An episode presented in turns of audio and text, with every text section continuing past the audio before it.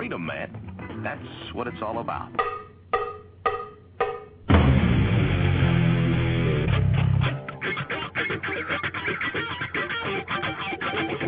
You've got to groove on freedom, like the good book says.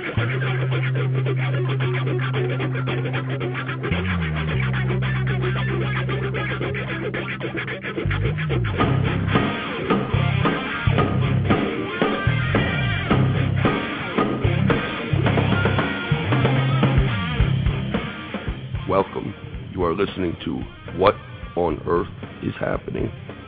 This show will discuss the topics of human consciousness, mind control, natural law, the occult, and all issues that affect the freedom of the people of Earth. What on Earth is Happening will endeavor to shine light upon the darkness of our world and to offer empowering solutions to the problems we face as humanity approaches its critical moment of choice.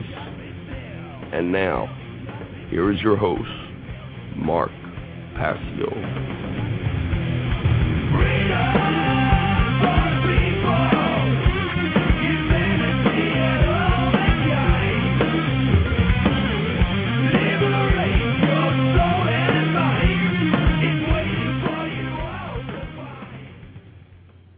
Welcome. It is great to be here. You're listening to What on Earth is Happening, a new radio show on Revolution Broadcasting. I'm your host, Mark Passio, and um, before we get into the topic that we're going to discuss tonight, I want to make a few announcements about how the show is going to work. I want to send some thanks out to people that made this show happen, and uh, I'll give the call-in number. Maybe we'll get to some calls a little bit later. So um, this show is going to be broadcast live on Tuesday evenings uh, at 8 p.m. Eastern Time, and it's going to be two hours. The second hour is going to be picked up by Revolution Broadcasting and aired on Thursday evening at 8 p.m. Okay, so the, the show is broadcast live on Tuesdays. The two-hour show, second hour is going to be picked up by Revolution Broadcasting on Thursday evening at 8. So uh, tune in every thir- every Tuesday and Thursday at 8 p.m. on Revolution Broadcasting. My website, you can listen live to both hours there, is whatonearthishappening.com. That's whatonearthishappening.com. Okay, so I want to send out some thanks uh, to some people for making this show happen. The, the first person I want to thank is Bob Tuskin from theylie.com and uh, he was really instrumental in helping me uh, get this show on the air. And uh, uh an, an, incredible amount of thanks go out to him for uh, all of his help in getting everything set up. I want to also thank Eric G. for introducing me to Bob and uh, basically setting the chain of events in motion that led to me getting the show. So with that in mind, let me give you the call-in numbers, and hopefully we'll get to uh, some callers a little bit later on this evening. The call-in number is 347 884 9417. That's 347 884 9417. Okay, so let me tell you a little bit about what I do and what um, we're going to be talking about here tonight. I give a presentation uh, it's a slideshow presentation and lecture, and it's called What on Earth is Happening? And in it, I basically try to get to the root causal factors of the problems that humanity is experiencing as a species. To, to strike at the very root of these problems and understand enough about the nature of these problems so that we can basically go to work on solving them. Because ultimately that's what this is really all about. Many of us have recognized a lot of the problems that humanity faces, but not many of us really understand the causal nature of those problems, the absolute root core factors that are really contributing to those problems and uh, why we see them uh, manifesting in our in our shared reality. So in order to get down to how these problems work, you need enough basic information about the nature of the problem. And once you have that, then you can move on to actually implementing solutions. So that's basically what we're going to talk about here tonight. We're going to uh, basically get to the heart, the very heart of the nature of the problems that we encounter uh, as a species and what's really taking place around us in the world. So the first thing I want to talk about, what this entire radio show is ultimately going to be about, is what is truth? We have to get down to the fundamental core of what truth actually is and understand it enough because truth is intricately related to the problem of why we experience suffering in our world. It's completely inter, intermeshed with that idea. Truth, in, in, the way that I look at it throughout my presentation and the way that it's going to be uh, dealt with on this radio program, is essentially nothing more than that which is. That which has actually undergone the process of actually occurring in our reality. Nothing more than that. Events actually take place. They play out in our three-dimensional space-time reality. And that's what I'm calling truth. It isn't the understanding of the mind of God, so to say, or anything extremely esoteric. It's simply events occur. We can understand those events. We can come to an understanding of what is actually taking place both within us and around us. And really, that is the core reason of why we experience suffering in the world, because we as a whole, as a collective consciousness, have really gone off the path of truth. We are engaged in illusion. We are engaged in fantasy. We are engaged in fundamental axioms, belief systems that we take as true, but which fundamentally are not true. And when we basically stay attached to these ideas and core axioms, we suffer as a result if they're not in alignment with what actually is. So let me define what an axiom is, because this is going to be critical uh, as we go forward and talk about concepts like this to understanding what is really taking place. An axiom is a statement or a proposition that is regarded as already having been established. It's, it's taken as true. It is uh, uh, something that is accepted. It's, a, it's a, uh, something that is considered self-evident to most people. Okay? Now, that could be a real problem if what that person takes as self-evident isn't actually what is. And trying to explain to a lot of people, as I'm sure most people who listen to, uh, to this network understand, is once you start to take ideas to people that aren't in keeping what, what they already consider to be true, it's a very difficult barrier to break down between you and the other person that you're trying to explain um, information to. So we're going to address that. Uh, we're going to basically talk about self-knowledge in this program because that is what we really need to get down to if we are not to be fooled, if we are not to take deception and falsehood as truth in the world. We have to understand the self and what's going on in human consciousness. So as the introduction said, a big part of what we're going to talk about on this radio program is human consciousness, how it works, what the qualities of consciousness are. We're going to talk about how consciousness manifests. It's, we're going to talk about how it has um, an expression through the physiology. And we'll get into the brain in this program. We'll get into some neuroscience in this program to understand how the human brain works. That's fundamentally important to understanding what's taking place in the world. So to get back to the idea of truth, uh, I want to read a quote by the philosopher Soren Kierkegaard. He said that really there are only two ways that people are ever fooled in the world. One is that they believe that which is not true. They, they accept something that has no basis in actual reality. So they accept ideas or propositions that are not true. The second way that people are fooled is that they refuse to accept that which is true and is actually taking place around them. And Kierkegaard basically said these are the only ways that people are really ever fooled in the world, that, that they uh, experience manipulation. And I would take this statement even a step further. And I would say that there, these are really the only two reasons that humanity ever really experiences suffering. Those are the two reasons that humanity experiences suffering.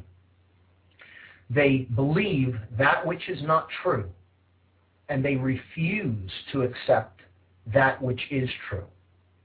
So that could be another topic of discussion, and we could get a dialogue going about this a little bit later. Now, um, the, the next thing I want to talk about is manipulation and deception. Okay, Th- these go to work on us on a daily basis, as many of us know, to basically pull us away from the truth and to get us to not see the truth, get us to not see what is right there in front of our eyes, in plain sight, so to speak. Um,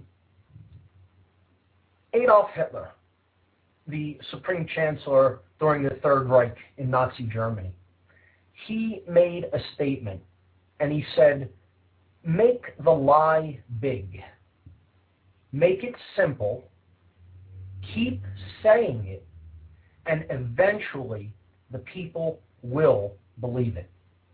Make the lie big, make it simple, keep saying it, and eventually you'll get people to accept it. Now think about that. You have to make the lie big. It has to be about something that everyone thinks about, that everyone values in life. It has to be about general concepts that, that people accept, that people take into themselves, and then base their life upon. Hitler's minister of propaganda during the Third Reich was uh, Paul Joseph Goebbels. And he made a statement that is actually even more sinister than Hitler's. He said, the bigger the lie, the more it will be believed.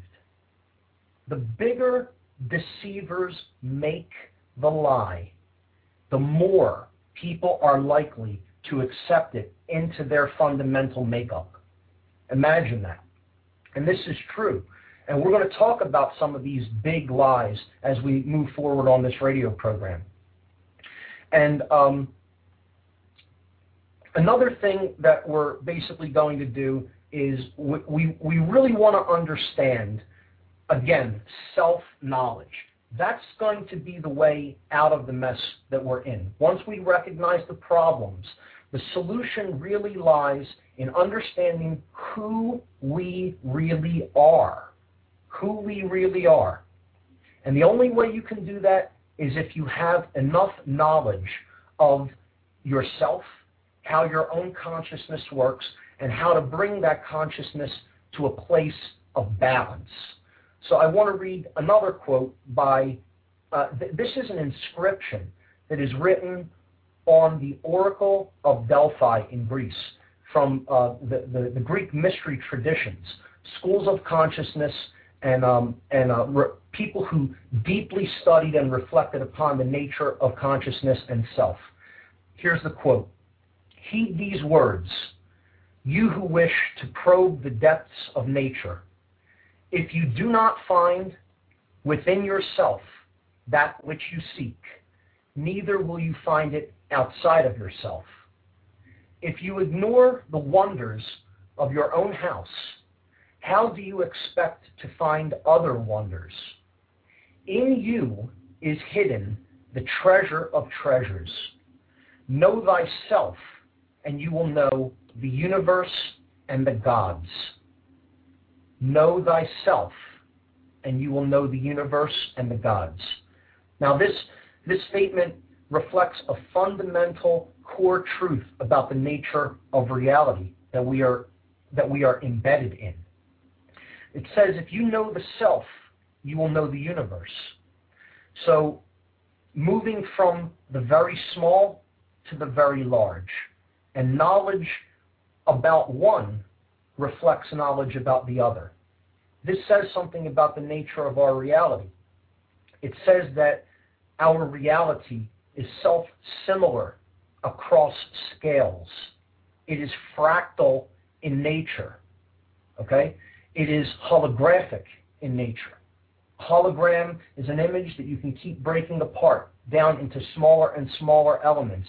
Yet within each element, you cut a hologram in half, you don't get half uh, an image. You get a whole image at a slightly lower level of re- re- resolution.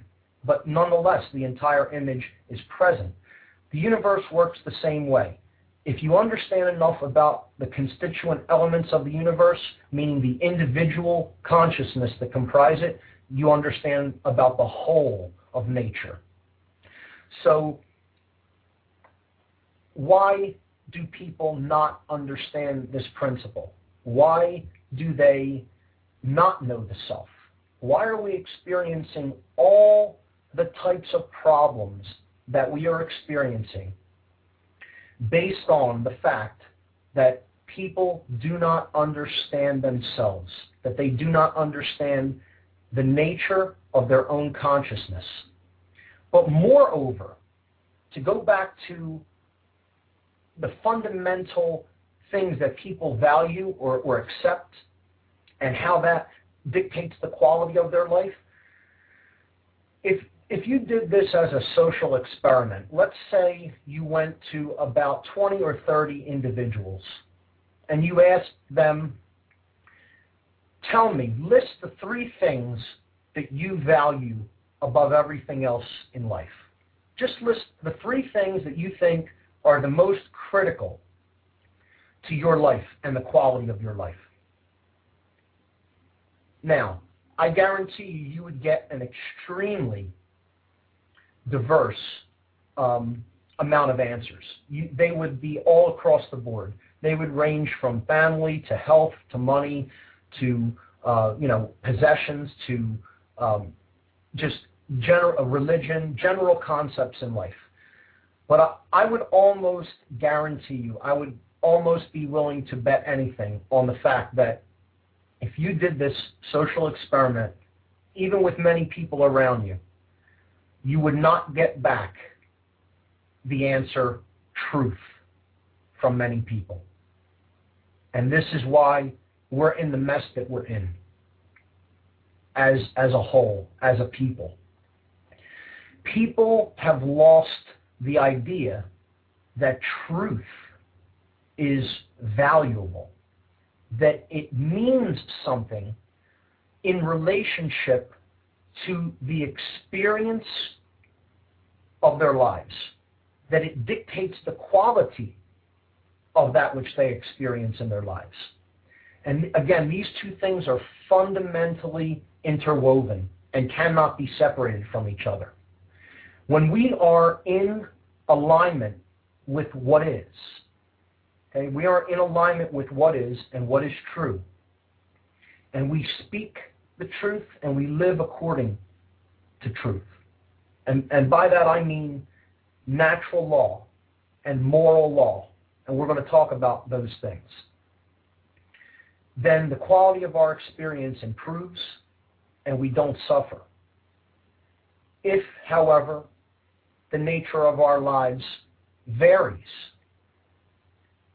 in accordance with what is truth, then we experience suffering in proportion to the amount that we go off the path of truth.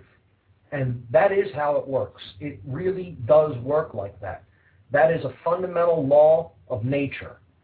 And many people refuse to accept that as a fundamental law of nature. You know, just like gravity is a law of nature, doesn't matter whether you believe in it. If you step off a cliff, you're going to experience the result of what the law of gravity will do to the body, whether you believe in it or not. It's really kind of irrelevant whether you believe in a natural law because it's in place and you're bound by it. Now, that, that could mean you can choose to ignore it, but you're going to suffer proportionally to the amount that you ignore that law. And th- this is going to lead me into another concept, and I, uh, I want to bring out the difference between two forms of not knowing, because I'm going to talk a lot about natural law and how natural law works throughout this program and programs that we do into the future. We're going to delve into the nature of the problems uh, deeply, and we're going to look at we're going to look into the darkness. Certainly, we're not going to ignore anything that other people consider negative. We will be talking about the the the, the core nature of, of the problem. But I want to address why people largely don't understand this primarily what is the difference between nescience and ignorance? Is there a difference between nescience and ignorance? Nescience is kind of like a formal, a formal term for ignorance or uh, general not knowing. It means not knowing. Now, there is a difference between nescience and ignorance. Nescience is not knowing or not understanding something that you wouldn't really be reasonably expected to know or understand. Ignorance is deliberately turning aside from something that you can be reasonably expected to know or understand. Hence the word ignorance, ignore you are deliberately choosing not to look at that which is, which is right in front of you, or which is easily able to be understood and taken in by you with a minimal amount of effort. And I would argue that humanity in today's world does not exist in a state of nescience because there is a profound amount of knowledge in the world. There is an unbelievable amount of information out there on every topic imaginable. Bookstores are full. There are thousands, if not hundreds of thousands, of documentaries available out there.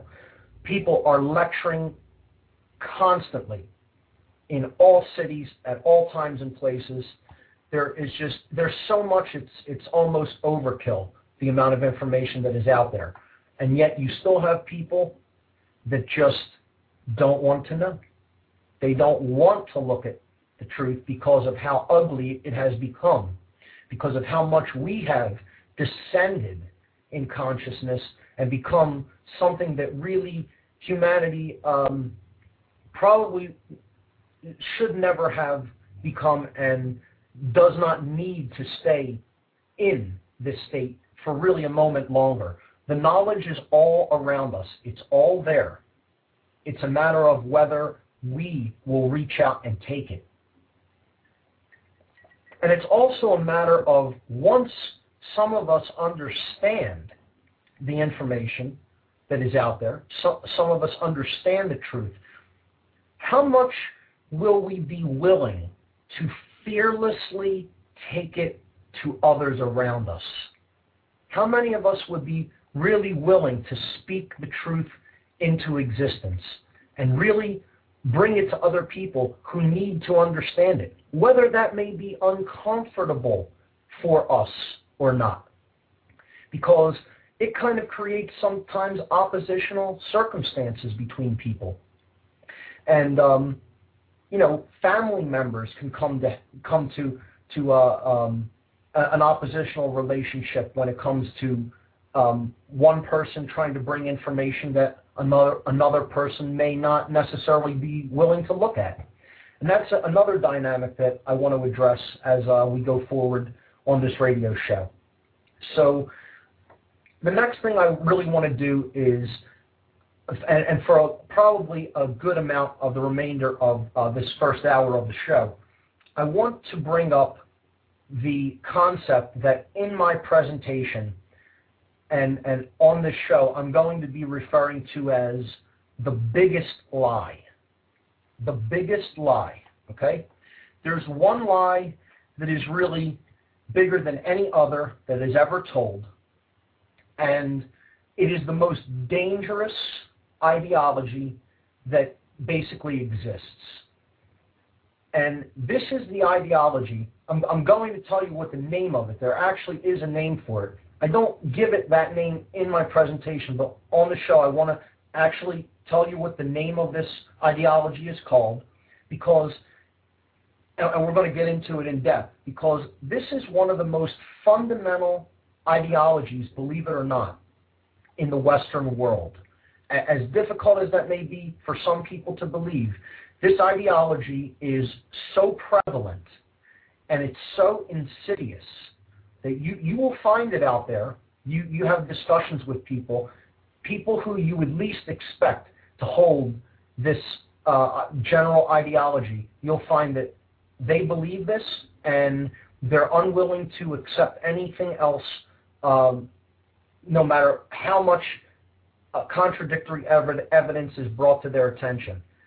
And this ideology is called solipsism. Solipsism. Now, many will be hearing this word for the first time because it's not generally talked about as a philosophy or an ideology. So a lot of people don't know what it is. Okay, so I'm going to read a basic definition of what solipsism is and then get into this because this is the biggest lie and this is the main deception that manipulators really use. And they, they want people to unknowingly and unwittingly accept the, the philosophy of solipsism, even if it's in the back of their minds.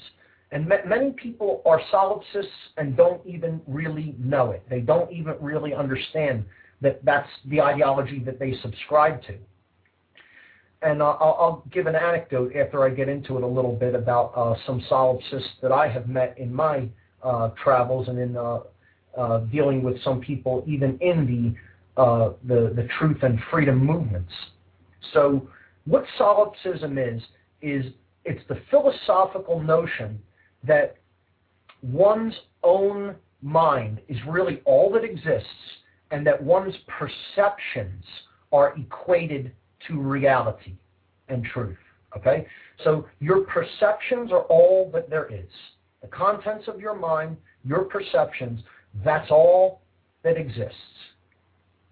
And if you believe that, you might as well turn this show off right now because there's nothing that I or anyone else can really say that could dissuade you from your course. However, this is the biggest lie. There is no more dangerous ideology than the notion that there is no such thing as truth. This is the um, this is the ideology that is placed out there to dissuade people from ever really going on the journey, from ever really stepping onto the spiritual path in life and the path toward truth. Because if you can convince someone that there really is no truth, that it's all relative, that it's all based on people's perceptions, no matter how erroneous or no matter how in, totally straying from natural law principles their perceptions may be, then you really have them where you want them to begin to manipulate their sense of reality. That's the biggest lie. What, what kind of ideology, before we even get into where this ideology leads, let's look at let's look at some of the tenets, the basic tenets of solipsism. Okay? Solipsism basically states that there essentially is no reality. There, there is no actual experiences. It's all just one person's perception. In other words, if my mind ceases to exist, the universe ceases to exist. So nothing really exists to a solipsist. It, it's all just a fleeting thing in between the time when, when, when someone is born and the time that they die. And nothing really matters. And, and the second tenet is even if something exists, you know, it, it's basically saying, okay, if tenet number one is somehow miraculously disproven and we can prove that something actually exists, nothing can actually be known about it. So there's no such thing as knowledge. Knowledge doesn't exist to a solipsist. Okay? There's no such thing as knowledge. Okay? So there's no su- there's no truth. That's the first tenet. There's no such thing as the way things are, no truth. There's no such thing as knowledge. In other words, even if you could come to an understanding in your own mind of uh, uh, uh, a, the way natural law works, even if you could come to an understanding of something in itself, um, you, you, I'm sorry, even if you could understand that something exists, you could not really understand anything about it in fullness. And then the third tenet of solipsism is even if something could be known about anything, okay, you take some kind of natural law, you take some kind of basic principle, you take a, a thing or an object or a, a, fundamental quality of consciousness, and even if you could get to the truth about any of those things, you could understand something and actually know any information fully about it. You could never actually really communicate that to any other living being. That knowledge about anything cannot really be communicated to other beings. Now, this ideology, in my understanding, is about as close to the conception of hell as it gets. Nothing exists. Even if something were to exist, you can never know, really know anything about it. And even if you were to somehow come into knowledge about it, it is impossible to take that knowledge and communicate it to anyone else. And what I would say is this is the biggest lie. This is the lie that manipulators really want propagated to other people because that means they'll never begin the awakening process. The awakening process takes one initial leap of faith. Only one. One and only one. And that leap of faith is that you must initially believe that there is truth to be found on the journey. Otherwise, you will never set foot on that path. If you believe there is no such thing as the truth, it doesn't matter about anything else that takes place around you because you will never actually, for yourself, look into anything. If you believe you're not, you're not capable of understanding truth, you'll never start looking into it for yourself. And if you buy the third tenet that even if you were to understand it, you can never really truly communicate it to anyone else. You'll never really begin speaking the truth to anyone else. And that's why this is the most dangerous and insidious ideology on the face of the earth. And it's called solipsism. Remember that word, look into it. And there are more solipsists out there than you would even believe. I know that may be difficult for some people in the type of listening audience that uh, listens here on Revolution Broadcasting and the people that come to uh, my site, whatonearthishappening.com. However, that is the case. There are a lot of solipsists out there.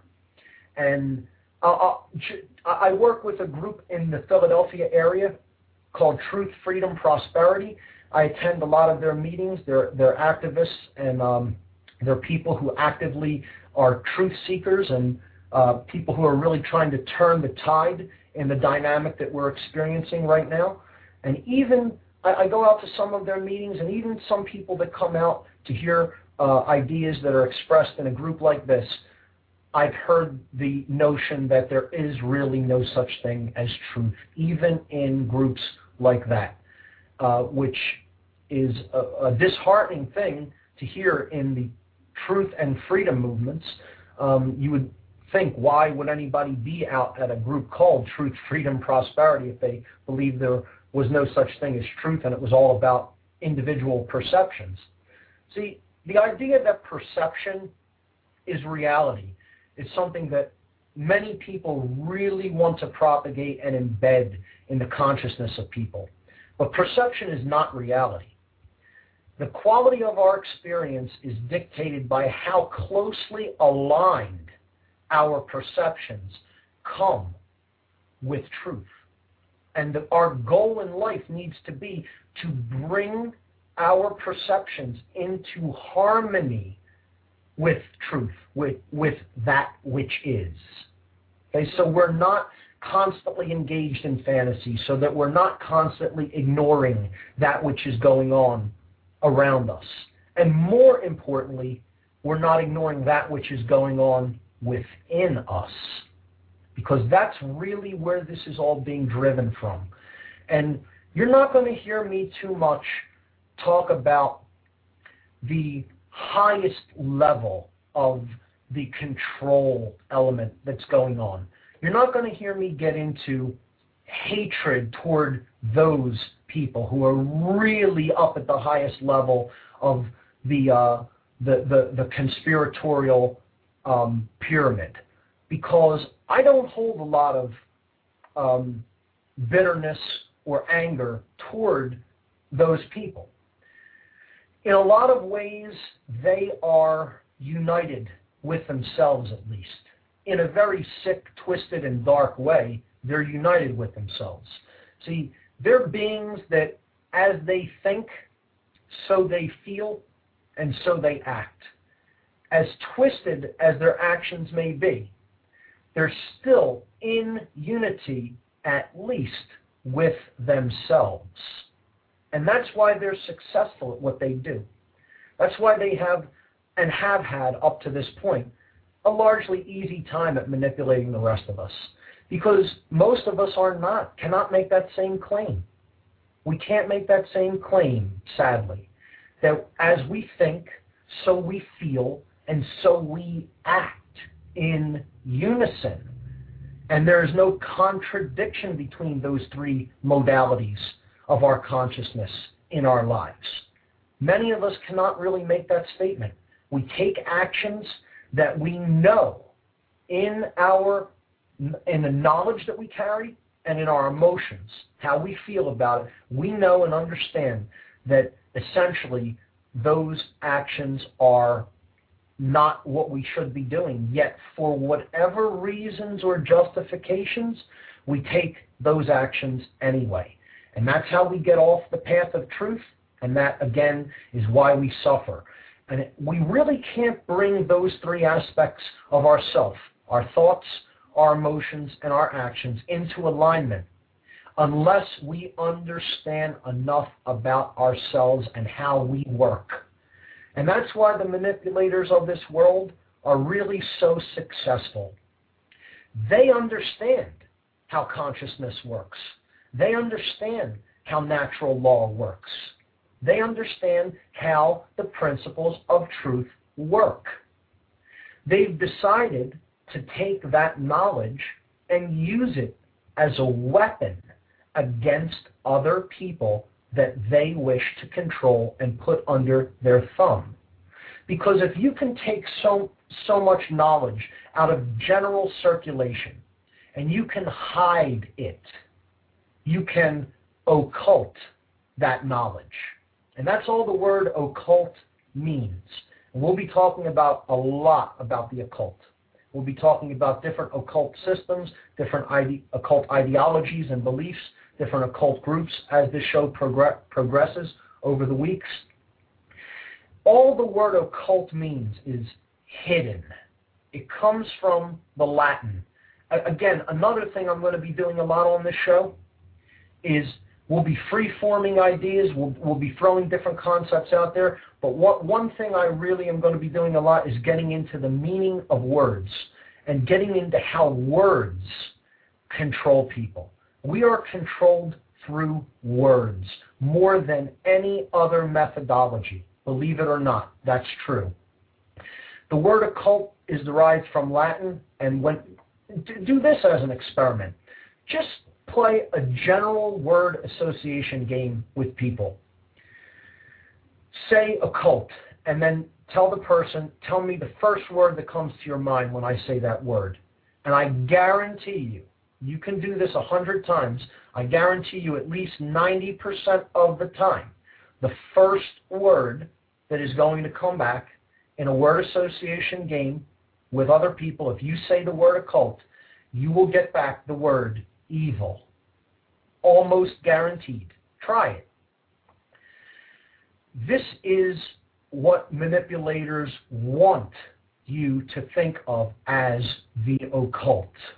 Okay? All it is is knowledge that has been hidden. It comes from the Latin verb occultare. Occultare means to hide or to conceal. That's it.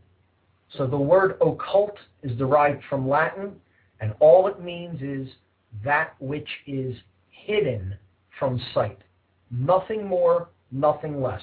There is no connotation on whether it is for good purposes or for evil purposes. And that's another distinction that we're going to make in this radio program. What is the difference between understanding and wisdom? What is the difference between knowledge and properly applied knowledge? See, to know something, and many people that, are listening to this show, and many people throughout the world, have a lot of knowledge. They know a lot about what is going on. However, that's only the first step. Having knowledge can be helpful, and having knowledge can be useless. Knowledge is simply information. Okay? And what matters isn't necessarily having the knowledge, accurate information about what is. That's knowledge. However, what really makes knowledge important, knowledge in itself isn't power. What you do with what you know really imbues knowledge with power. That's when it becomes actively applied knowledge. And that is done through our actions.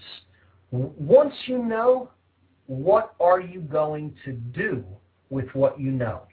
And hopefully, this program will be an inspiration for some people to really begin using the most powerful device, the most powerful agency, the most powerful force in the known universe. And that is the power of the human voice. That is the most powerful force in the universe. The voice is the greatest gift that we have ever been given, and it can serve a dual purpose. Because the manipulators of this world, they're using their voice 24 7, and they're using it for deception and manipulation and the propagation of lies, and in particular, the biggest lie that there's no truth. Don't even bother going after it. After all, you can't know it. You, you don't have the ability to really know and understand what is going on and what is taking place around you. And more importantly, they want you to identify with the fact that you can't really know what's going on inside of yourself, in your own consciousness.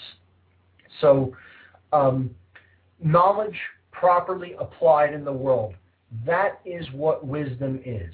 And that's what makes knowledge good or bad. Used for good, to elevate human consciousness, or used for evil purposes to spread deception and to keep people um, ignorant and to keep people under control. So, um, no topics are going to be considered taboo on this show. There is no such thing as negative information. This is where I come to a, a, a great um, divergence with some New Age schools of thought.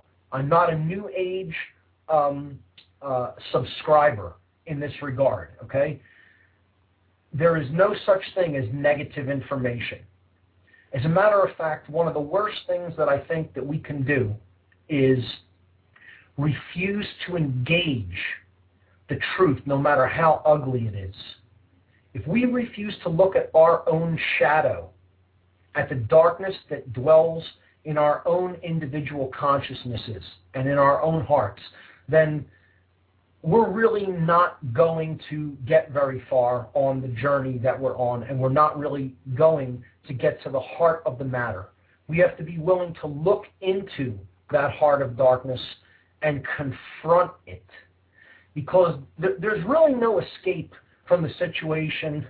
Uh, hate to break the news to most people, but there's no escape from the situation that we've worked ourselves into as a species. There really is no escaping it. The way out of this uncomfortable situation is to go through it. Not around it, not under it, not over it, not turning your back and walking in the other direction. It doesn't work like that. The way out is to go through the problems that we've created by confronting them. And the only way to do that is to look at oneself. The answer lies in the mirror, and that's going to be the focus of what this show is really ultimately all about. We are going to, this show is going to be a process of self examination above all else. Self examination. The more self knowledge we have about how we work and why we fundamentally believe the things that we do and why we fundamentally behave in the ways that we do. Until we have enough information about that, you really aren't in a position to start affecting things for the better and, and moving it toward the solution. There does have to come knowledge first. Otherwise, we'd be running around like chickens with our heads cut off, not really knowing what's going on, not really knowing what's going on within us, most importantly. So um, let's uh, further break some of these ideas down and get into, um, let's get into what human consciousness really is ultimately about. We have a threefold nature to our consciousness. Maybe it would help first, let, let's talk about what consciousness is. Consciousness is really the solution to the problems that we face. It's, it's the solution for not being deceived anymore. It's the solution for not being able to be externally controlled by other people anymore. Consciousness is the solution to ultimately all the problems that we face as a species. Because if we don't have consciousness, we're wandering in the dark. We are wandering in base levels of awareness. You, you never really know the difference between truth and falsehood if you're at a low vibrational consciousness. You know, somebody can come along with any lie or any made up notion and they could hold it out there as bait and you're, you'd be willing to, to bite it and buy it. You know, again, uh, it, it has been said are we really being sold the lies that we're uh, living according to? Did we really, were we really sold them? Or did we buy them willingly? That's a question we all really need to ask ourselves. Were we so hungry for someone to take responsibility for us, for someone to think for us, for someone to solve problems for us. That we were willing to lay aside our personal responsibility and most of all, our responsibility to, to understanding the truth.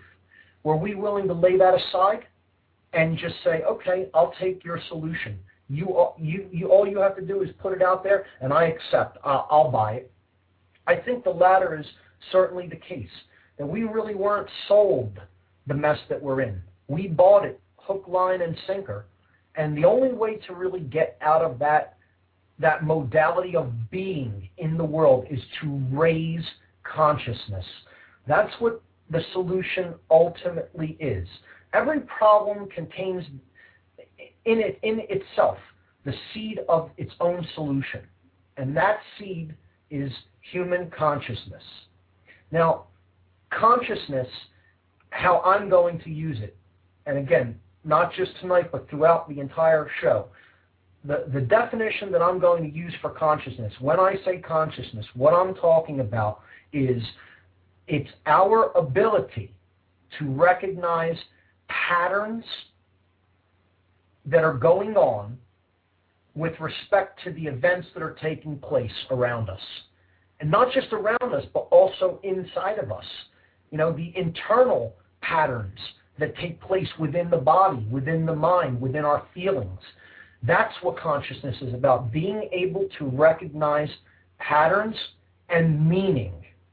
What do those patterns mean? Not just that they are there, but then why are they there? The question why has to be addressed all the time. That's what consciousness really is. It's looking at something and it's asking the question why. Why is it like this? Why is this the fundamental nature of this thing or this problem or this event? So consciousness is our ability to recognize patterns and meaning with respect to the events that are taking place both within us and around us. That's all I'm really referring to when I refer to human consciousness. And consciousness can either be raised through knowledge or it can be manipulated through knowledge. And that is what we're going to really get into when we start getting into occult methodologies for controlling consciousness. And that's by any name that you give it, that is mind control. And that's what, going to be one of the central focuses of this show as we move forward. I'm going to talk about mind control and its methodologies. Because if someone doesn't understand the methodologies of mind control, they don't really have the tools to understand the ways that they may be actively being manipulated by other people who do not have their best intentions at heart. So we have to know the methodologies of mind control. And mind control works on multiple fronts. There's so many different methodologies of it. There are, and I'm largely talking about mass mind control. There's something called trauma-based mind control, which we're probably going to do a full show on.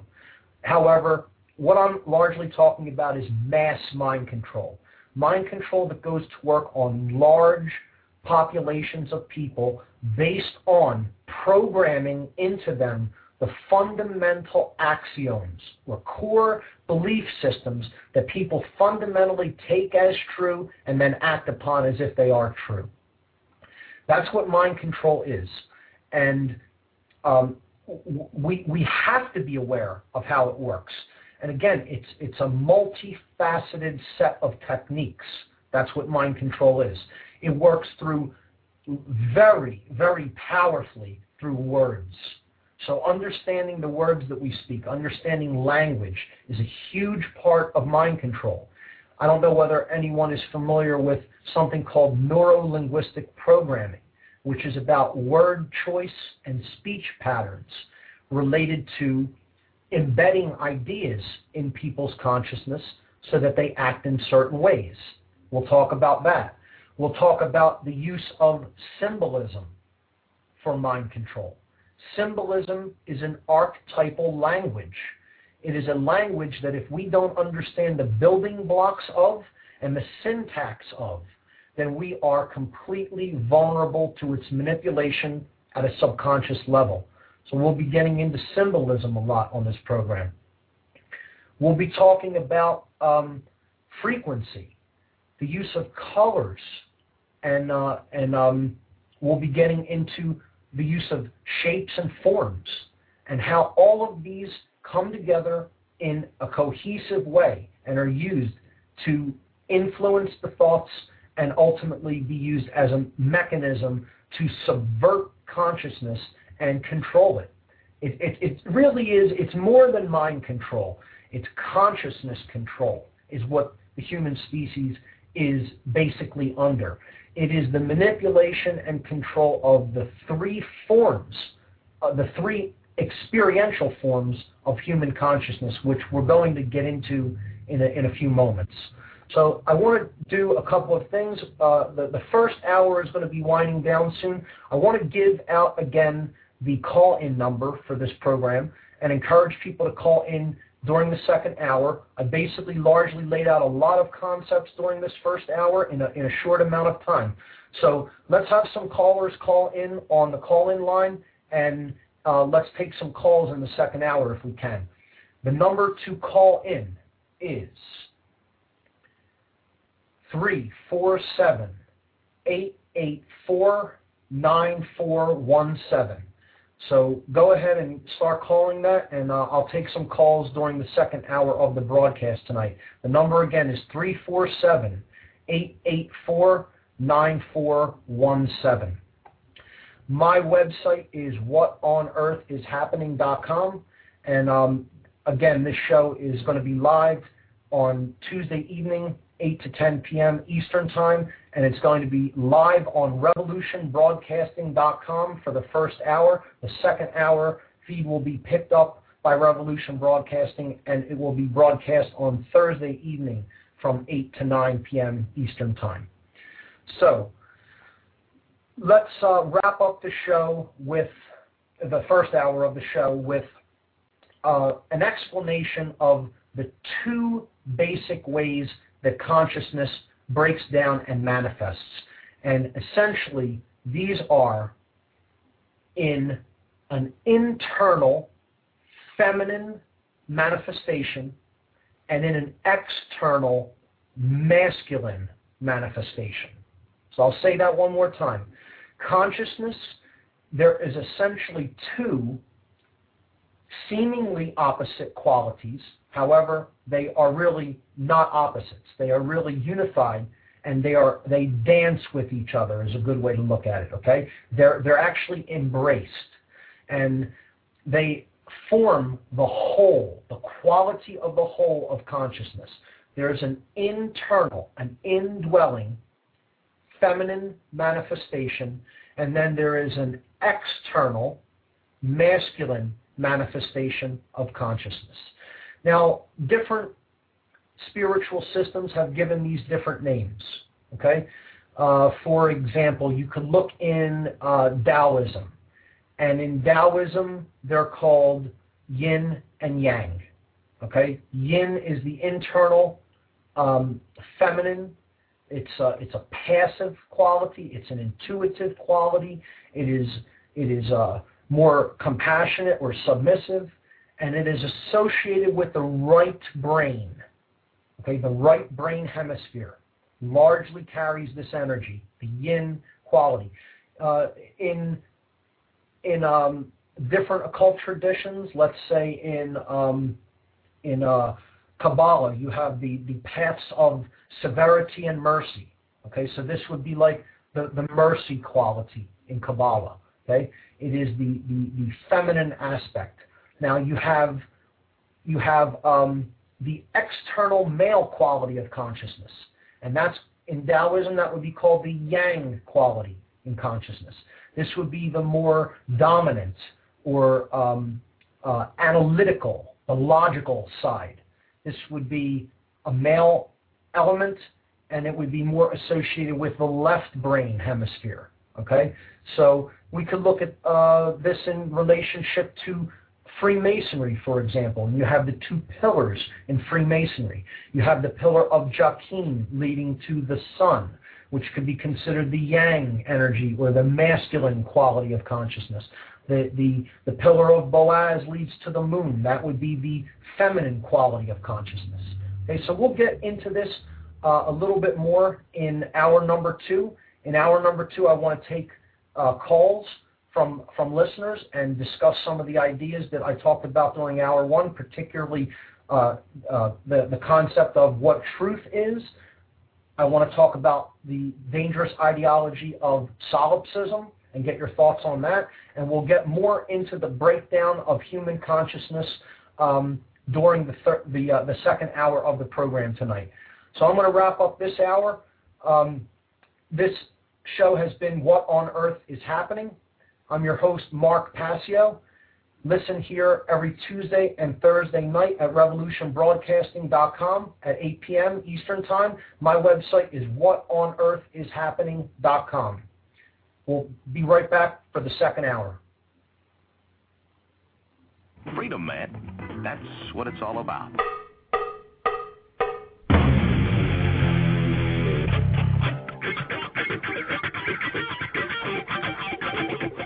To groove on freedom, like the good book says.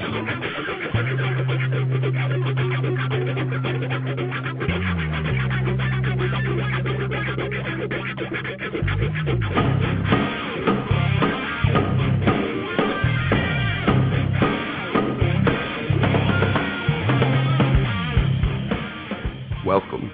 You are listening to What on Earth is Happening. This show will discuss the topics of human consciousness, mind control, natural law, the occult, and all issues that affect the freedom of the people of Earth. What on Earth is Happening will endeavor to shine light upon the darkness of our world and to offer empowering solutions to the problems we face as humanity approaches its critical moment of choice. And now, here is your host, Mark Passio.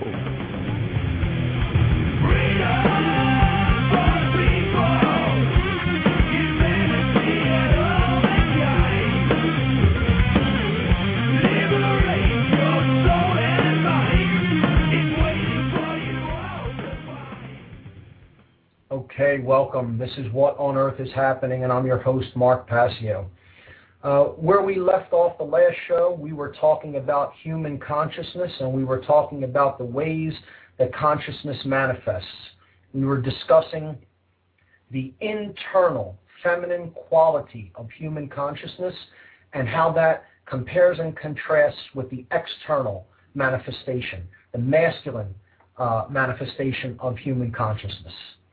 So, let's get right back into that, and maybe we'll take some calls later in the hour. So I was talking about yin consciousness, yin energy. This is lunar. It's associated with uh, the moon, okay, symbolically. And it's feminine. It's a feminine energy because it is indwelling. Okay, this is an internal aspect of, of our consciousness, of our makeup. It's intuitive. Okay, it is. It's a passive element. It isn't very active. It it, it it's uh, associated with with the night. Okay, and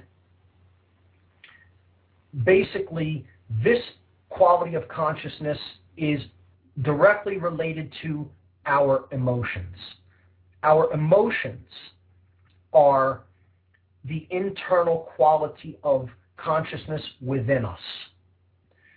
The yang consciousness, the male energy, the masculine form of consciousness, it's solar. That's, that's the, the symbolic uh, way that it is depicted as the sun. It is an active quality. It's logical and analytical, and it is dominant. Okay, it is not passive or submissive. it, it is a more aggressive or dominant energy. And this energy is all about our actions in the world. This is all about how we make our consciousness manifest to others through our actions. You've heard the saying, you will know them by their actions. And that is certainly true. Um, we have to strive, if we want to become more conscious, to bring these two qualities into unison and balance with each other within ourselves. So, we have to strive to become beings that, as we feel, so we take action.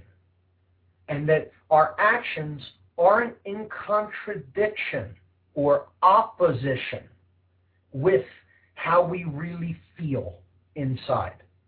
So if I feel something is wrong, is not morally correct, is not morally justifiable, and I do it anyway, for whatever reason, the, the reason does not matter.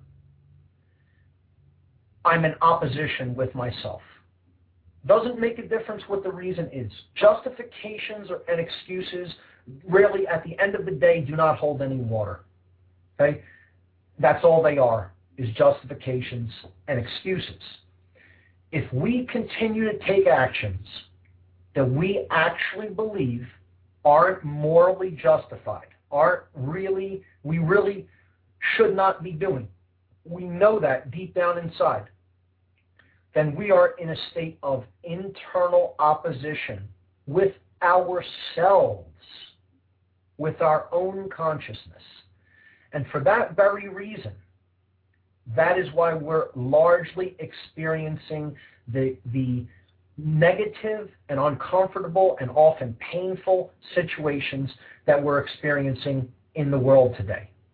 Because we are in a state of internal opposition with ourselves. We have to strive to make these two qualities into one within us. And there's many different methodologies for doing that. I'm going to get into eventually on this show practical grassroots solutions for affecting real change in, in our lives. But I, I want to talk about, again, briefly, the idea that there is a solution for every problem that is out there. There really is a solution. And there's a formula for problem solving. That's what we're ultimately really looking for. We're really striving to find the solution to this problem. And you can know all you want about the problem. You can learn more and more and more and more about the chains that you're held in. But ultimately, if you're not looking for the way out of those chains, what is the difference how much you know about the chains?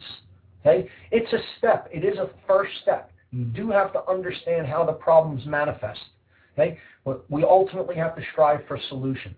And the way we get down to that problem solving is by finding enough information about the ultimate nature, the core nature of the problem. And the core nature of the problem that we face is we do not ultimately know ourselves. We do not ultimately know enough about human consciousness and the way it works. And that is a manipulator's dream scenario.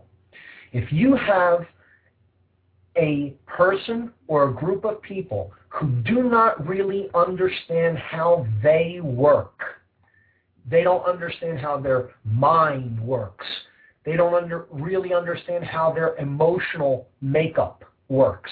Maybe they're not a very emotionally developed person. Okay? You're in a position to completely manipulate and control their behavior because you know more about their makeup and how they work than they do. And I guarantee you, think, think of it like this. Here's a great metaphor for this.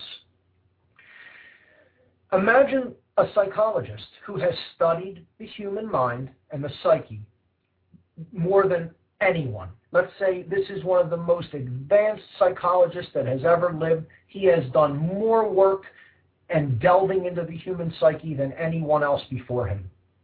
Let's say he had a friend that for whatever reason, you can make up whatever reason you want, he started really despising he had some kind of a, pro- a problem with him. Maybe he became aware that the friend did something to him behind his back, and he really wanted to get back at that person.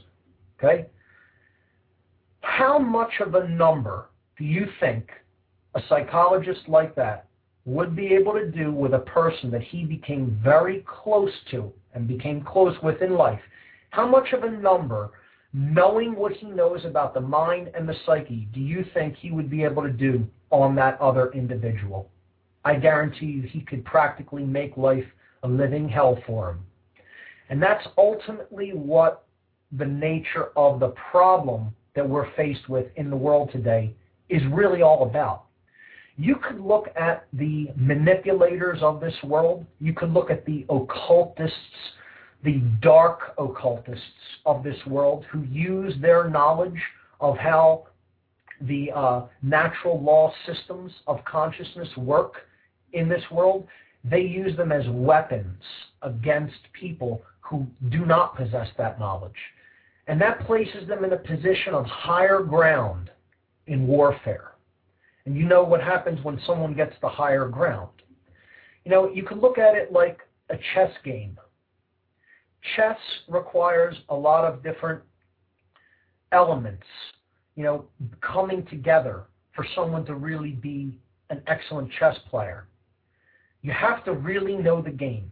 You have to know how the laws of the game work, right? You can't just make moves wherever you want. You have to know, you know, how the pieces move on the chessboard. This could be called natural law. Natural law is simply how the system that we're in does work. Whether we believe it, accept it, or not, there are laws that bind this place that we are inextricably bound to and by. And if we break them, we suffer. And if we come into harmony with them, if we harmonize with them, then we don't suffer. That will be a hard, bitter pill to swallow for many people, but nonetheless, it is the case. Now, a good chess player understands that. You know, he, he understands how the pieces move and the, the moves that they're capable of making. But he has other qualities in his arsenal. He has a knowledge of the opponent. Knowledge of the opponent. A good chess player has to know who he's sitting down and playing against.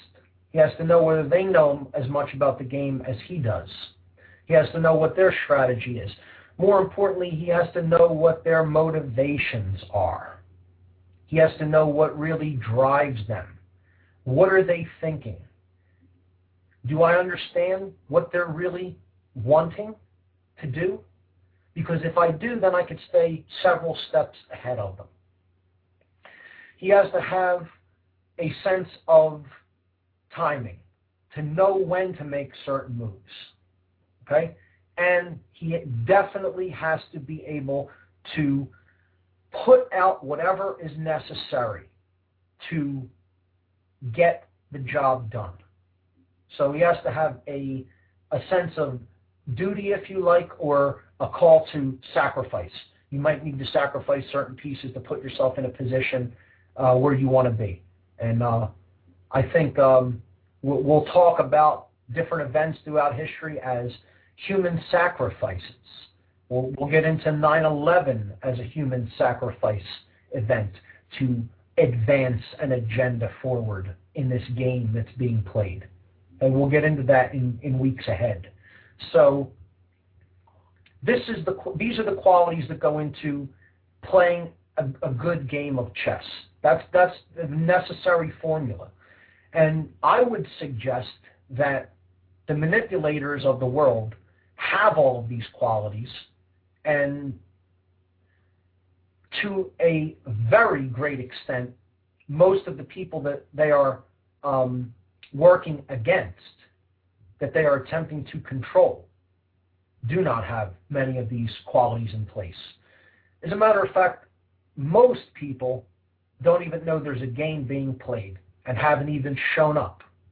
So what this show is going to be a call to is trying to get more of those people to show up at the game board and uh, hopefully work our way up to a higher position so we are not pawns in the game being played. Okay? We can't let ourselves be played in this game like pawns. See, we have to become the masters of this game. The chess master isn't on the board. The chess master isn't on the game board floor. Right? When you sit down, if you're a chess master, you're not, you're not actually walking onto the board. You're sitting down in a chair, and your p- perspective is higher than the board. You can look down onto the board because you're at a higher level. That's what we need to become. See, sadly, most people are those pieces. Most people are those pieces. And most people are the pawns in the game. and don't even know it. They don't even know that they have strings tied to them. And that they're, where they're being told to move is a completely controlled function. And the chess master is moving them at his discretion and at his own personal will. And most people never ever see the strings that have them tied down. And they never see that they're a pawn in that game. That they're wanderers on that board, you know, that checkered board. We'll talk about the symbolism of the checkered floor, okay? The black and white squares, right? That's the game board floor where if you're on it and that's your level of consciousness, you don't know that you're being played. And you're basically a piece that is being positioned by a master who exists at a level much higher than you. You're a wanderer. You don't really know which is those those black and white squares representing light and dark. You really don't know which is which. You know, it's all from your perspective. You can only see one or maybe two squares ahead of you, but you can't see the whole game. You can't pull back and see the whole picture. And that's what ultimately I'm trying to get people to do is pull back, see the really bigger picture. Not even from the box that most of us bring to the table, because many of us bring boxes to the table when it comes to looking at what really is and looking at the truth. We want to, uh, some of us may even want to look at what the truth is, but we want, we strive to fit it into the pre-existing ways that we had of looking at reality. We try to say, well, I previously thought this, and I now have taken in this new information. How can I get it to jive with the uh, belief system that I previously held? Okay, and a big, big part of this will be religion. Okay, this is something that there, there's so much evidence that this is a, a manipulation and form of mind control, and yet you hear many people that never want to admit to that and who don't look into the basis and the, the formulation of their religions and how that is also a form of mind control. So people bring different boxes to the table. The boxes are of all shapes and sizes and colors and, and materials, but uh, newsflash, the truth does not fit in a box. So if you're bringing a box to the table, eventually, at some point, this show is going to make you feel uncomfortable. And I want it to do that because the truth, again, does not fit in a box, and anybody trying to stuff it into a box is going to be sorely disappointed. So let's get back into our discussion about self-knowledge. Self-knowledge is what we need. We need consciousness, the ability to recognize patterns of information, the ability to recognize what is taking place both within us and around us in the external reality that we experience and share with others. So, consciousness at its core has a dual nature of internal feminine qualities and external masculine qualities. How this manifests in each individual in each individual unit of consciousness, let's call it, in different uh, mystical traditions. Uh, the, the word monad is often used. The one that is the expression of the all. And there are many monads. Each individual has their own unique uh, expressed consciousness, even though we're all part of the one unified ocean of consciousness that exists in, in the universe. But getting down to the breakdown of the monad, the individual unit of consciousness, or an individual being, there are basically three expressions. And if you sit and really think about this, you really give it some deep thought, there really are only three ways that your consciousness can express itself in the reality that we live in. Think about it. You really can only experience three different manifested forms of consciousness. The ways that you make yourself known to other people. And these are through your thoughts, your emotions, and your actions. Your thoughts, your emotions, and your actions. The thoughts can be looked at as the primary expression of consciousness. They are an emanation. Okay? They're not really male or female. They're, they just are. They're not an internal nor an external manifestation. They are an essence. So that's a fundamental basis of consciousness, thought activity. Look at that as our creator aspect. Okay? We have a creator aspect within us. Okay? And that is our thoughts. It has been said that the universe itself is mental. It is comprised of thought energy. Everything that we experience ultimately had to derive at some place in the past as a thought. Okay? A fork, an eating implement. Okay? Someone had to think, I want to make something to use as an eating implement and devise something that we now know as a fork. But the thought had to arise first. And this is with anything. Any action we take had to ultimately arise as a thought. Any piece of technology that we make had to arise as a thought. Any series of events that we experience had to exist first in the thoughts of the people that made that event occur. The second aspect of consciousness, as it manifests in our reality, is our emotions. Our emotions are the internal aspect of our consciousness.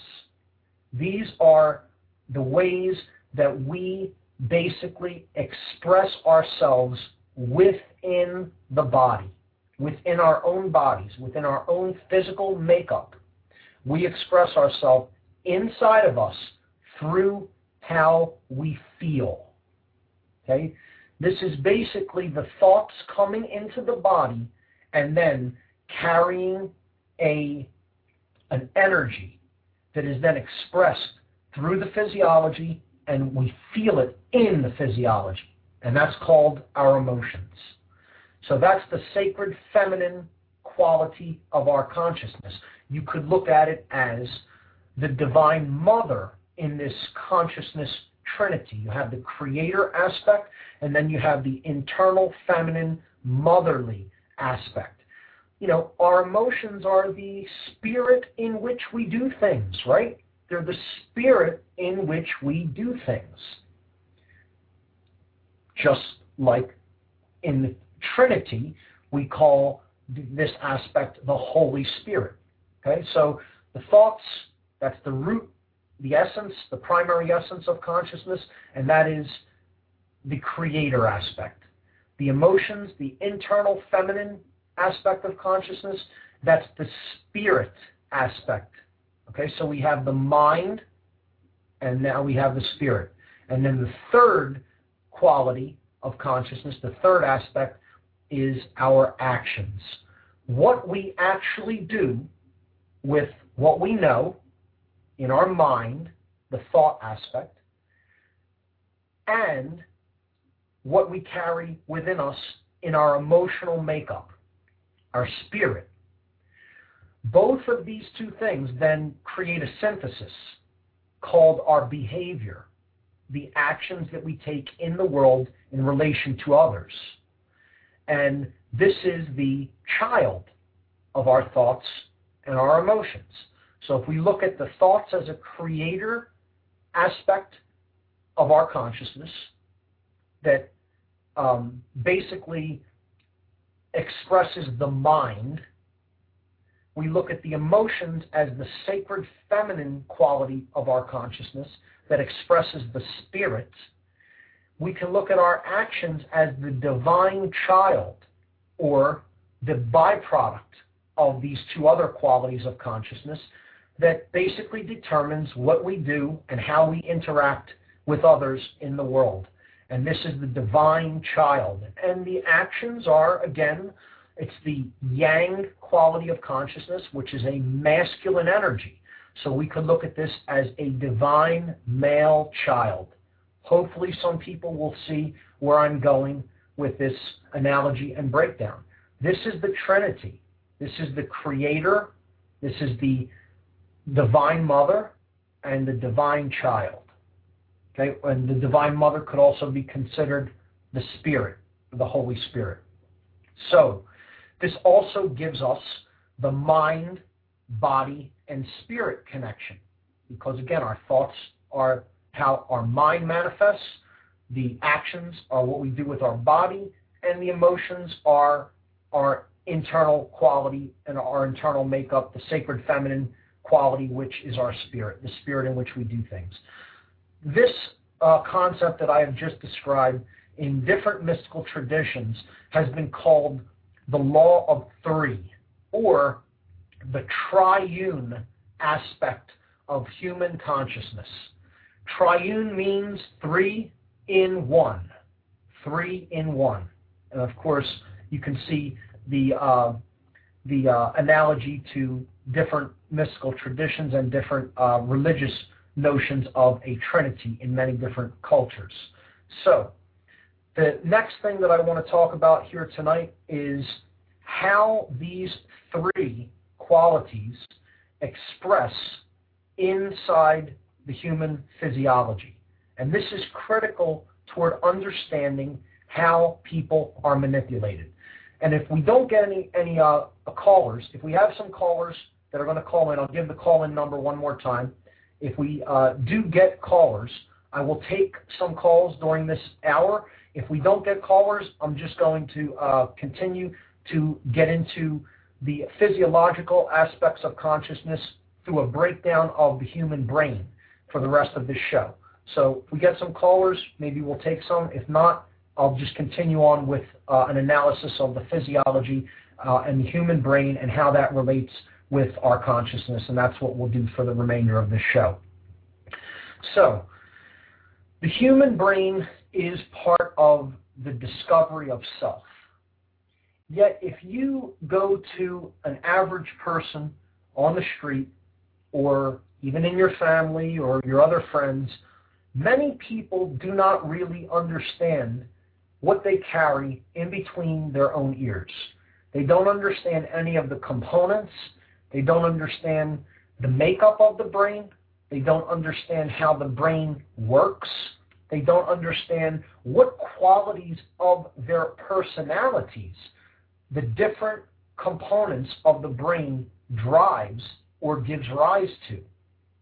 And this is extremely and exceedingly sad because if somebody doesn't understand how the most sacred gift that they have ever really been given, I would say, aside from free will, but let's put it this way this is how your free will manifests itself. If you don't have a brain you're really not going to be able to manifest much free will. So I think the greatest gift that we're ever really given in the universe is our free will.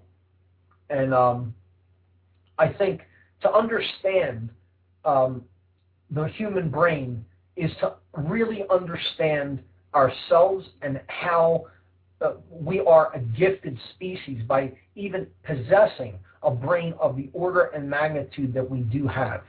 So that's why I think it's critical for our understanding of what's going on in the world to understand what is going on in our own brain. And the first way we need to do that is by basically understanding basic structures within the brain. I'm not going to get super technical and I'm not going to go into any kind of high level neuroscience. All I want to do is basically break down some of the structures in the brain and get people to understand how these structures are directly connected and tied with fundamental human motivations. Okay? So, the oldest part of the human brain and the, the simplest structures of the human brain are in the lowest parts of the brain. The actual height wise, the lowest part. Now think about how interesting that is. It's like saying a foundation of a house, which is the part that is laid down first, is at the lowest level of the house. Of course, that's true, okay? Because you can't build something on top of it if you don't have a foundation there to begin with. So this base part of the brain is called the R complex. The R complex. Letter R and the word complex. And the letter R stands for reptilian. The reptilian complex. Otherwise, more simply called the reptile brain. So right there, I'll bet you most people were unaware you, inside of you, have a reptile brain. You do. This part of the brain is the, the controller of physical activity. Motor skills are controlled by the R complex of the brain. The R complex is basically two components. It's the brain stem, which connects to the spinal column, and behind that, near the back of the head, there is a region called the cerebellum. These two components of the brain govern motor skills. They govern motor skills. Without this part of the brain, you would not be able to move you would not be able to move your arms and legs. You would not be able to walk. You would not be able to talk. You would not be able to basically do anything that involves moving any of the muscles of your body. So it's a critically important part of the brain. You need this part of the brain to do anything in the world, basically. However, it governs some basic primitive behaviors that we all experience and display at one point or another in our lives. This part of the brain governs the fight or flight mechanisms of the consciousness. See, when we were a less evolved being, we engaged predators that we had to make a decision about. Did we have enough ability to stand and fight them, given the situation or the tools or weapons that we had? Or would we have to flee from them in order to survive. Because this part of the brain, the R complex, is all about survival. It's all about what we need to do to survive. It governs eating, okay, sleeping, anything that we need to do to survive in the physical world that we live in. And the fight or flight response is about what we do when our survival is threatened. What happens during this state of mind, this fight or flight response, is the heart begins to pump blood very quickly, and it's pumping it away from two areas of the body and toward two other areas of the body. Okay? So when we go into fight or flight response, which is otherwise called stress, this is commonly referred to in the modern world as stress. Okay? When we go into this modality of consciousness, the the R complex of the brain sends instructions to the human heart and it says pump blood faster pump it away from the torso and the head. Now think about that. Blood begins to pump vigorously away from the torso and the head. So in the torso is all of our vital organs. In the head is the brain. Okay? So richly oxygenated blood is not being sent during times of stress, otherwise called fight or flight response. It is not being sent actively to the torso or to the head, to the brain. Why? Well, during times of making a decision about whether you're going to fight or run away, once that decision is made, you're choosing either to stand and fight or to run because you're you're under uh, you're in a situation where you're being preyed upon. You don't need blood in those areas of the body. That's not the top priority in that given situation. Blood needs to go to the extremities. You're not going to sit and do any conceptual thinking if you're under attack by, let's say, a mountain lion. You're not going to think about deep conceptual ideas or philosophical ideas. You're also not going to do much digestion in that state or any other functions that the internal organs go to work on to process uh, uh, to process uh, uh food and other uh, other nutrients in the body. That's not a priority either at that time. What is a priority?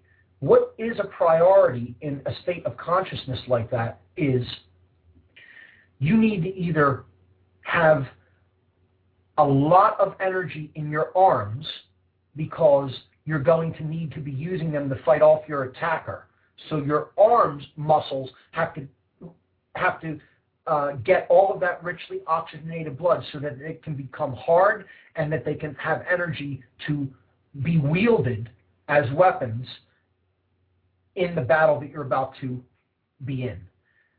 Conversely, if you made the decision to run away, lots of richly oxygenated blood needs to drive the muscles of your legs so that you can flee the situation as fast as possible in order to survive. If now that, think about that in in um, strategic survival terms. It makes so much sense. It makes so much sense once we understand that that's the mechanism that is really going on in our bodies and that the brain is driving that. Okay? You don't need the blood in the head or torso during a moment of attack. You need it in the extremities so you can either fight or run away. Now, that makes sense in a situation where you're fighting an attacker or a mountain lion. However, in the modern world, where do we see this happening most frequently?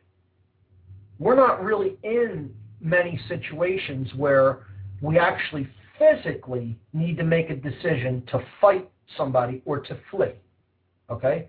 In, in certain instances, yes, that is the case. But in general, where this this um, mechanism of the brain is activating and going to work most frequently is when we are engaged in stressful activities. And we're almost always engaged in stressful activities, particularly in Western cultural uh, life. So, unfortunately, this places us at an even greater disadvantage. This is actually an advantageous survival adaptation technique in the brain, which has become a detriment in modern society because what we're doing with this function is we're essentially staying in through most of the days, most of the hours of the day, days that we live, we are staying in this construct of consciousness. We're living in the reptile brain most of the time. Most people are living in the reptile brain most of the time because we're, it's one thing to the next a hectic, busy lifestyle, a job, dealing with children, uh, dealing with physical tasks and activities, traffic, other people during the day that we don't want to deal with and interact with. It's a constant struggle and a constant engaging in the reptile brain. And this is what we call stress. Now, in a context where there is no ability to either fight or run away, and therefore use it and then go back to normal brain function, we're essentially being trapped in that reptile brain throughout most of our lives as a culture. And this does very harmful things to the other structures of the brain, which I'm going to get into in uh, the last 15 or 20 minutes of the show today. So the, ma- the mammal brain is the next part of the brain I'm going to talk about. So we have a reptile brain, and it's the base brain, and it governs survival and fight or flight response. Okay? The mammal brain, also called the limbic system, the limbic system, governs our emotional makeup. It governs the chemical interactions through which we experience our emotions. Okay, the limbic brain governs the chemical interactions through which we experience what we call our emotions.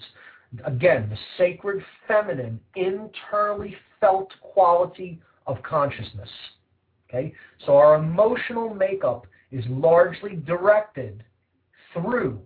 It's, it's not derived by, it doesn't come into being because of the, the limbic brain or the mammal brain, but that's how the emotions basically get to a place where they can affect the physiology. They act through the mammal brain or the limbic brain.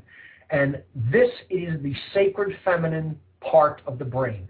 This is called the midbrain. In some uh, occult traditions, they call it the middle chamber. The middle chamber. Some people will recognize that uh, uh, concept. So, without this part of the brain, we could feel no emotions. Think of it in relation to a reptile who doesn't have a mammal brain, a mammalian brain. They only have a reptilian brain. They are a creature of instinct. Again, survival. Cold bloodedness is a feature of a reptile. They don't really experience emotions the way mammals experience emotions. Just consider a crocodile in relationship to a dog or a chimpanzee. A dog and a chimpanzee really experience emotional states that are quite different than a crocodile. Crocodile is largely a creature of instinct. But you can see a chimpanzee become sad or a dog become sad and many other emotional states. Now, that's what we share in common. We share these two brains in common with different species in the animal kingdom, with reptiles and with mammals. There's a part of the brain that really makes us unique and actually in a higher level of organization and consciousness, and that is the human brain. And this is what most people think of when they think of the brain. They think of the gray matter, the gray matter part of the brain. And this is, this is basically called the telencephalon. The gray matter section of the brain is called the telencephalon the part of the brain where most of the neural activity takes place for human thought is in the outer portion, the outer layer of the telencephalon. And this is called the human neocortex. The neocortex. This part of the brain governs all higher order thinking of an individual. Every quality that really makes us human we have as a result of having a highly developed neocortex. The neocortex is bilaterally symmetrical, and I've already talked a bit about this and brought up a little bit about the left and right brain. We have a left brain and a right brain. The left brain is the male aspect of the brain. It, it governs analytical thought, logic, scientific thought, mathematical thought. It governs um, the, our use of words and language. Okay, so the left brain hemisphere, these are all the functions that it deals with, that it makes possible. And th- this is the neocortex we're talking about, the higher order thought center of the brain. All the functions that really make us human and separate us from the other animals this is the part of the brain that governs those functions. The other side of the human neocortex is called the right brain. This is the yin energy, the feminine qualities of the of the human makeup can be found uh, by looking into the functions of the right brain. The right brain governs um, intuition, simple knowing, without really understanding how one knows, the, the gut feeling, you know, an intuitive quality. It governs creativity. So the way we express our thoughts and emotions through art, through music, through uh, all other forms of creative expression, creative writing and dance and things like that. We're really engaging the right brain when we engage in creative uh, ideas and creative activities. And then uh, holistic thought, you know, the idea that we are essentially one, that there is relationship between us and others, and that we're not separate. This idea largely derives out of the right brain functions. And this is why we say when we talk about the right brain, we're in our right mind or we're not in our right mind. We don't have a connection to this part of the brain. We're not really in our right mind, so to speak. It's not just a, uh, a play on words. It actually has a basis in the fundamental physiology of the human brain. So if we go back to the uh, metaphor that I started talking about earlier in this show, we talked about consciousness and how it has a threefold aspect. Well, just as consciousness has a threefold aspect, our thoughts, our emotions, and our actions, our brain also has a triune nature. And they call scientists uh, and, and uh, neuroscientists call this the triune brain. It's the three in one again, triune. Okay, you have the reptile brain, the mammal brain, and the human brain. We are basically three beings in one. And there is a hierarchy to this. There is a way that information should be processed according to this threefold or triune system if it is functioning properly. And by functioning properly, what I mean by that is a balance between the left and right brain hemispheres. This is called global EEG coherence in scientific terms. Okay, in neuroscience, that's what they call it. It means that your left brain and right brain hemispheres are both firing in unison and in harmony, and the neural activity and the electrochemical uh, synaptic activity is fully working and is fully alive and lit up in all the hemispheres, in both hemispheres of the brain, all across the hemispheres. In other words, this is a brain that is firing on all cylinders, so to speak. It is a lit up mind. It is a person who lives in balance within themselves. And as such, they are capable of really living in balance with others and with their environment. See, the human brain is designed to be the executive command center of the whole brain complex. It is the part of the brain, again, that deals with higher order thought. You could look at it as if you have a company, you have a, a, CEO of the company, you have a person that really makes the critical executive decisions. Well, this part of the brain governs reason, and it governs the way we use our actions in balance with our emotions. So if we have a balanced neocortex and not one side dominates the other, we don't have a, an imbalance to the left brain hemisphere and we don't have an imbalance to the right brain hemisphere, we become a person that is capable of higher order thought, conceptual thinking, and reasonable behavior, meaning behavior that is governed by through the ability to reason and recognize patterns and recognize meaning with respect to patterns. This is the greatest gift that our species possesses. There is no more complex object in the known universe than the frontal portions of the human neocortex. None. It is the most advanced supercomputer that, pro- that we will probably ever know of or discover. This is the most advanced computer that exists, and it is the most complex substance that we know of. And it's sitting right behind your eyes. Think about that. Okay?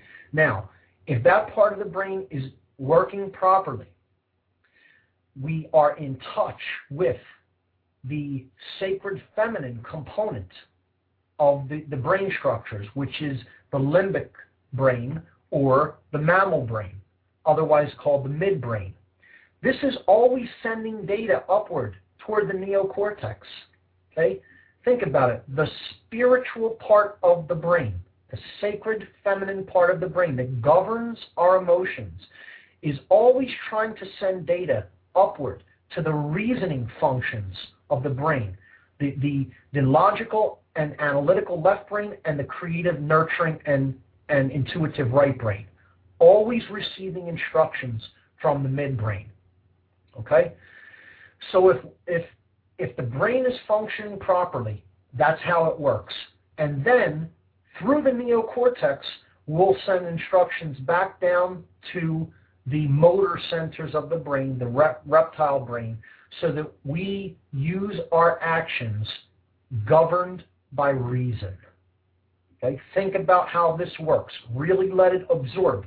This is critical information to understand if we under, are going to understand how we work. If we don't understand how we work, we're completely subject to manipulation and mind control. And this is ultimately about becoming a being that governs oneself and is not subjected to the control of the mind through other people attempting to usurp and control one's mind and behavior. That's what this is ultimately about. And if we're going to do that, we have to understand how we work. And one of the best ways to do this is to understand the basics of neuroscience function and the basic structures of the human brain. So, what happens when we're constantly in the reptile brain? What happens when we're either imbalanced toward one brain hemisphere or the other brain hemisphere? Well, it's interesting because different things happen depending on the nature of the imbalance. And what I'll start to get into a little bit next week is I will talk about the different methodologies, the different methods of mind control that go to work on the different sides of the brain. Okay, because it's a, these are targeted functions. These are targeted methodologies, the mind control that is used against us. And there's two big ones in particular, which I'll get into. And I will explain how one of them goes to work on the left brain, one of them goes to work on the right brain. One of them holds back the left brain, one of them holds back the right brain. So these, these methodologies of mind control are geared and devised to throw people into one state of imbalance or the other, either completely left brain functions or completely uh, dwelling in right brain functions. And this is a dangerous trap to fall into, and I would say 95% or better of people really are in one of these states of imbalance or another, either imbalance toward the left brain hemisphere or the right brain hemisphere. So I think um, uh, what I'll basically uh, do to wrap this show up I think uh, instead of trying to get into all of that right now, um, let's leave it where we have it for now. I'm uh, kind of a little bit disappointed that we didn't get to take any callers, but uh, unfortunately, it looks like no one called into the switchboard. Uh, let's see if we could uh, uh, get some callers in next week. I'd really be happy to take some of your calls and get some of your thoughts on these ideas. But for now, I'm going to wrap it up here and. Um, uh, just give you some of the uh, websites where you can listen to this show and many other great shows as well. Uh, an, another big thanks to Bob Tuskin for getting me started on the Revolution Broadcasting Network. Uh, his show is um, is uh, going to be uh, coming up at, at 10 p.m. on the East Coast. And uh, um, my website you can go to and check out some of these ideas and listen to uh, and watch uh, many hours of presentations and uh, lectures about these concepts and many others. I get into uh, all of the breakdown of consciousness. I get into the methods of mind control. I get into solutions. That's ultimately what we're going to talk about as we go forward on this radio show. And uh, my website is whatonearthishappening.com. Whatonearthishappening.com. I'll be here every Tuesday and Thursday night on Revolution Broadcasting at 8 p.m. Eastern Time. Catch you next time. Thank you for listening.